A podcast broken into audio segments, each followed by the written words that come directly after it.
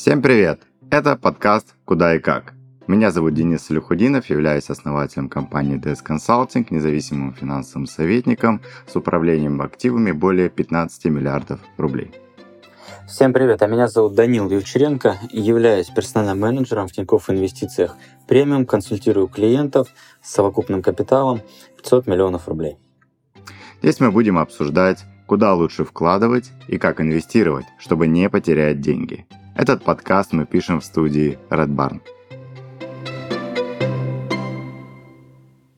И сегодня мы расскажем вам о следующей теме. Нужно ли проверять каждый день свой портфель или лучше вложиться и забыть на год? Хорошая темка, привет, Данил. Да-да-да, привет-привет.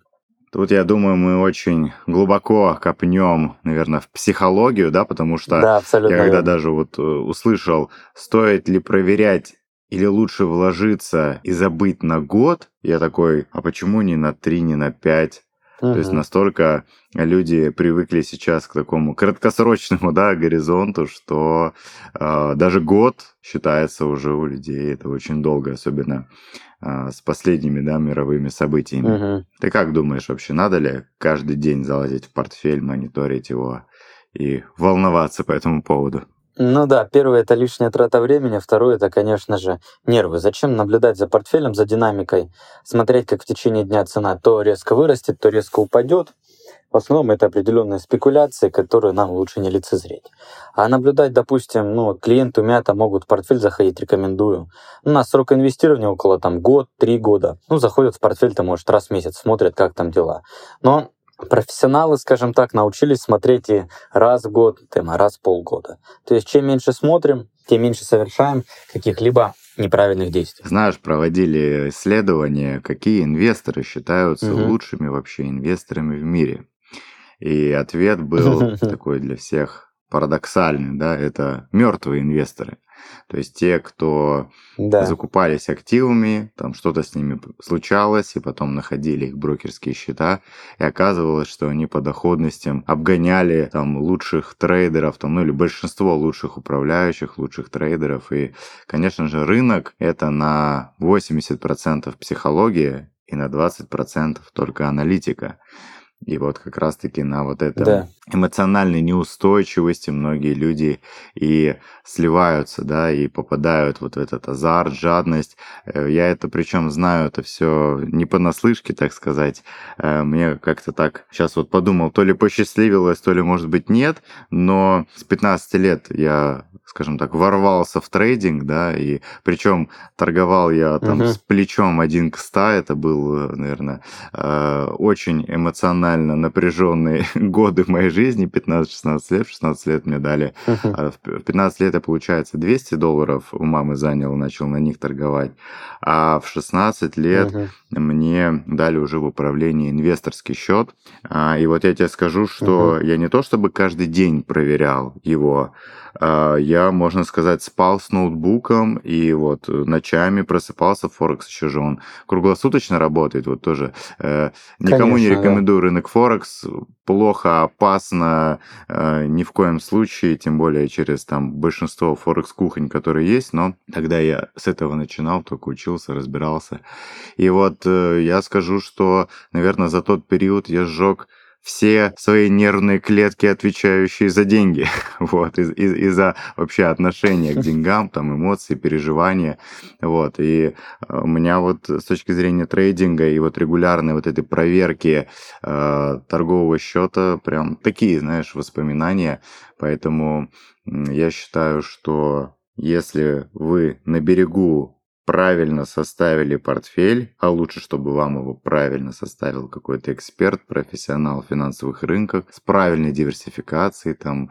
э, И я вообще, в принципе, считаю, что если человек не готов вкладывать в фондовый рынок деньги сроком хотя бы лет на 5, это я сейчас говорю про рынок акций, да, то ему вообще Мгм, нельзя вкладывать в фондовый рынок. Это вообще, ну, не для него. Вот облигации, там вклады, может быть, недвижимость, недвижимость тоже спокойно может улететь вниз.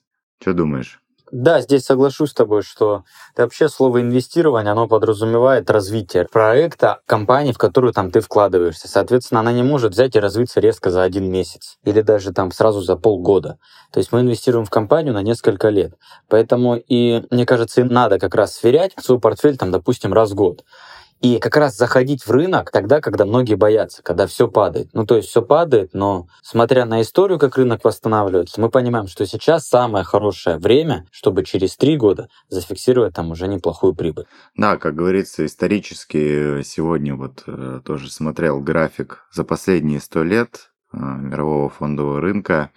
И, конечно же, там угу. есть периоды, когда рынок может и 3, и 5 лет, да, я вот почему говорю, что минимум, если вы хотите в акции входить, а, нужно на 5 лет их хотя бы покупать. Э, Уоррен Баффет вообще говорит такую фразу, что если вы не готовы держать акции 10 лет, тогда вам не стоит их покупать даже на 10 секунд, да, или там 10 минут.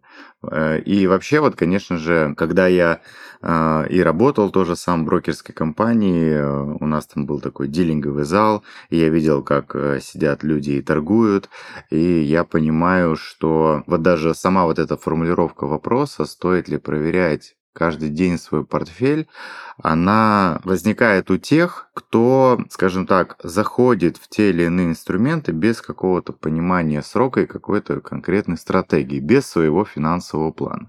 Потому что когда у вас есть финансовый план, вы можете, ну, заранее на берегу, скажем так, прочитав инструкцию финансового рынка и тех бумаг, которые вы покупаете, знать, куда они могут упасть, куда они могут вырасти, еще лучше, когда там управляет портфельный управляющий, скажем так, профессионал, да, мониторит, следит. А самому инвестору лучше туда не лезть, потому что, наверное, самый гла- главный враг у инвестора это он сам. Самый главный враг своего портфеля это, сам абсолютно инвестор. верно. Викторианская Англия, 1837 год. Милорд, ваша казна пустеет. Пора подумать, что мы можем сделать, чтобы приумножить ваш капитал. Мне кажется, я знаю, как выйти из этого положения, Альфред. Скажи, о чем мечтают все дети Англии во время праздников? Я полагаю, об игрушках, сэр. Верно, мой друг. Но заводам и фабрикам сложно продавать свои товары напрямую, поэтому мы будем их выкупать заранее, а перед праздниками отдавать по отличной цене. Для хранения и продажи организуем небольшой магазин, у моего друга недавно освободилось помещение. Он готов отдать его за полцены. Вы, как всегда, гениальный, сэр. Вкладывать средства в недвижимость – надежный способ сохранить свои деньги. Это знали предприниматели викторианской Англии, а современные бизнесмены до сих пор делают это, чтобы еще и приумножить свой капитал. Единственная разница – сегодня это сделать намного проще благодаря нашему спонсору – компании CDS – которая проектирует и строит дома со всей необходимой инфраструктурой, занимается продажей квартир и коммерческих помещений. Пока экономика нашей страны перестраивается, а валюта и биткоин не дают нужного результата, инвестиции в коммерческую недвижимость – надежный и выгодный вариант. Вы можете приобрести коммерческое помещение для открытия собственного бизнеса, ведь людям всегда нужно будет пить кофе с булочками рядом с домом, покупать продукты и лекарства, стричься, парковать автомобили – а если все эти объекты находятся в шаговой доступности, то поток клиентов тебе обеспечен. Или вы можете сдать купленное помещение в аренду другим предпринимателям и обеспечить себе пассивный доход, занимаясь только тем, чем хотите и там, где хотите. Как только вы решите, во что именно вкладываться, специалисты ЦДС подскажут и помогут на всех этапах выбора и покупки помещения. Не тратьте деньги и нервы, вкладывайтесь в то, что проверено временем. Переходите по ссылке в описании и выбирайте подходящий для себя вариант.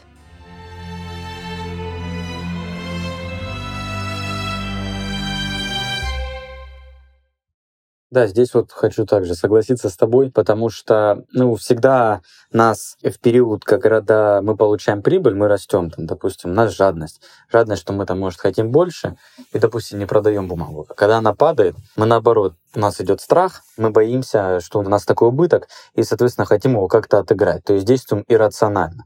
Это как бизнес-проект. Мы должны понимать, где мы входим в рынок и когда мы из него выйдем. То есть определить для себя четкие сроки и, соответственно, четкие критерии.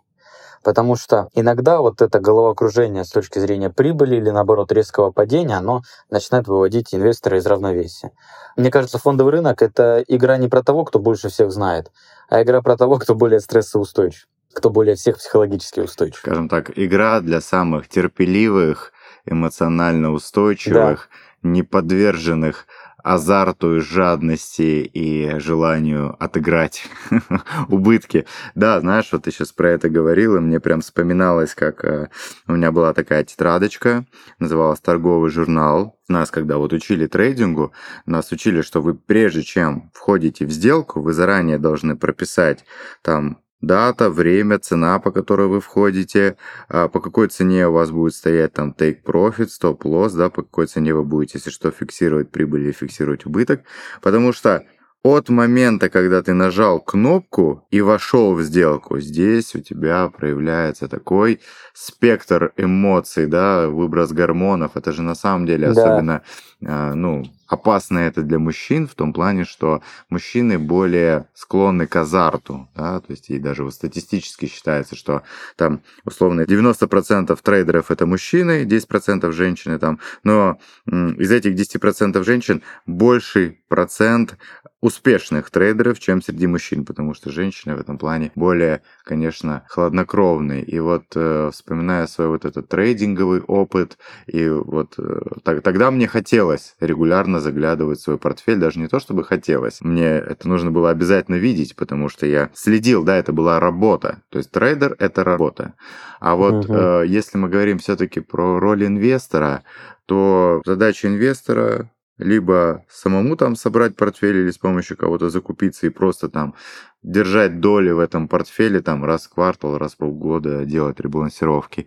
Или же доверить профессиональным портфельным управляющим, и пусть они занимаются, имея за это там свои проценты мотивации, и с них можно за это спрашивать, да, у них есть свои KPI, потому что вот я от трейдинга лет пять назад полностью ушел и передал все свои портфели в управление портфельным управляющим. И вот я тебе скажу, э, нету никакой Мгм. тяги брать там телефон или заходить в приложение, смотреть там, что там с портфелями. Мне достаточно раз в квартал от них получить отчет, и я сплю спокойно, да, потому что те, кто начинают нервничать, поддаваться рыночным шумам и пытаться дергаться под все вот эти изменения, а часто не, про, не изменения, а новости об изменениях якобы, да, они начинают дергаться под это, бессонница возникает или проблемы со сном. Мгм.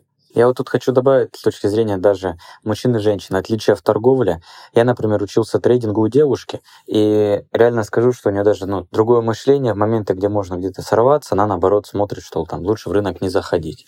Или наоборот, больше прям в этом преуспевает. То есть прям по себе очень хорошо ощутил, что самое важное, мне кажется, дело не только вот в знаниях. Знания это для себя также решил, это около 70% успеха.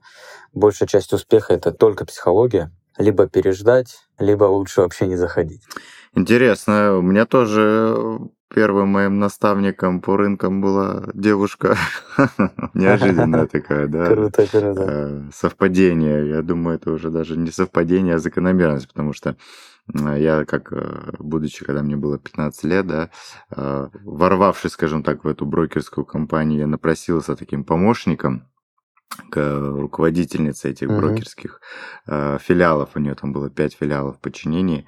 И вот э, она тоже меня учила, да. Она и сама торговала, и меня учила. И, конечно же, реально женский подход, он имеет такое кардинальное отличие. Меня потом и э, ребята учили тоже, парни, но у них был другой подход. Интересно.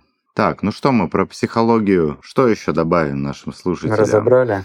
Психология есть, э, как мы сказали, что лучше, да, как только пришли на рынок, надо понимать, что мы либо приходим сюда зарабатывать, либо играть. Ну, это вот надо честно себе ответить. Если зарабатывать, тогда понимаем, что надо купить бумаги, которые, допустим, в цене упали, и, соответственно, ждать их развития. Развития не самих бумаг, а самой компании, чтобы, соответственно, заработать на росте акций. А это не происходит одномоментно. А если это не происходит быстро, тогда зачем нам заглядывать в портфель? Закупились и ждем. Это очень правильный вопрос, да, для людей, кто хочет вступать на рынок. Вы приходите Мгм. поиграть, потому что, заходя регулярно в портфель, у вас палец соблазняется нажать где-то купить, где-то продать, что-то быстро перестроить, или все-таки вы приходите сюда с точки зрения правильного подхода, правильной вот этой дисциплины, инвестировать на долгосрок, потому что тоже вот как хочется наших слушателей, мы, знаешь, мне кажется, сейчас их так оберегаем, предостерегаем, может у них, конечно, оставаться еще соблазны, хотят еще поиграть, но очень важно понимать, что на финансовых рынках а, 80% участников это крупные институциональные игроки. Это фонды, это банки, организации, у которых там э, мощнейшие там IT-системы, мощнейшие компьютеры, э, там аналитики, трейдеры. И есть 20% это мелкие участники рынка. И вот если вы, приходя на вот это вот поле боя, да, или там ринг, скажем так, думаете, что вы в той весовой категории, то вы ошибаетесь, да, потому что там э, крутят э, десятками миллиардов, там триллионами, да, не то чтобы там миллионами даже, а вы, например, там со своим небольшим счетом, вступая в эту битву с ними, ну, не стоит, да, большинство падают в этой битве и проигрывают э, вот этим гигантам, китам финансовых рынков. Поэтому наше такое предостережение для вас – это не нужно пытаться обыграть крупных игроков. Не нужно каждый день заходить и проверять свой портфель. От этого вы лучше ему не сделаете. Да? И, как говорится, самый часто большой враг портфеля у инвестора – это сам инвестор. Поэтому э, будьте терпеливы, спокойны. Если уж вписались, то идите при правильных пропорциях портфеля до конца. Абсолютно верно. Ну что, друзья, на сегодня, думаю, тему вы впитали, приняли. Надеюсь, что вы э, это и примените в своих инвестициях. Это был подкаст «Куда и как». Слушайте нас на всех платформах, комментируйте и делитесь с друзьями. Инвестируйте так, чтобы сохранять и приумножать деньги, а не терять их. Всем пока. Пока.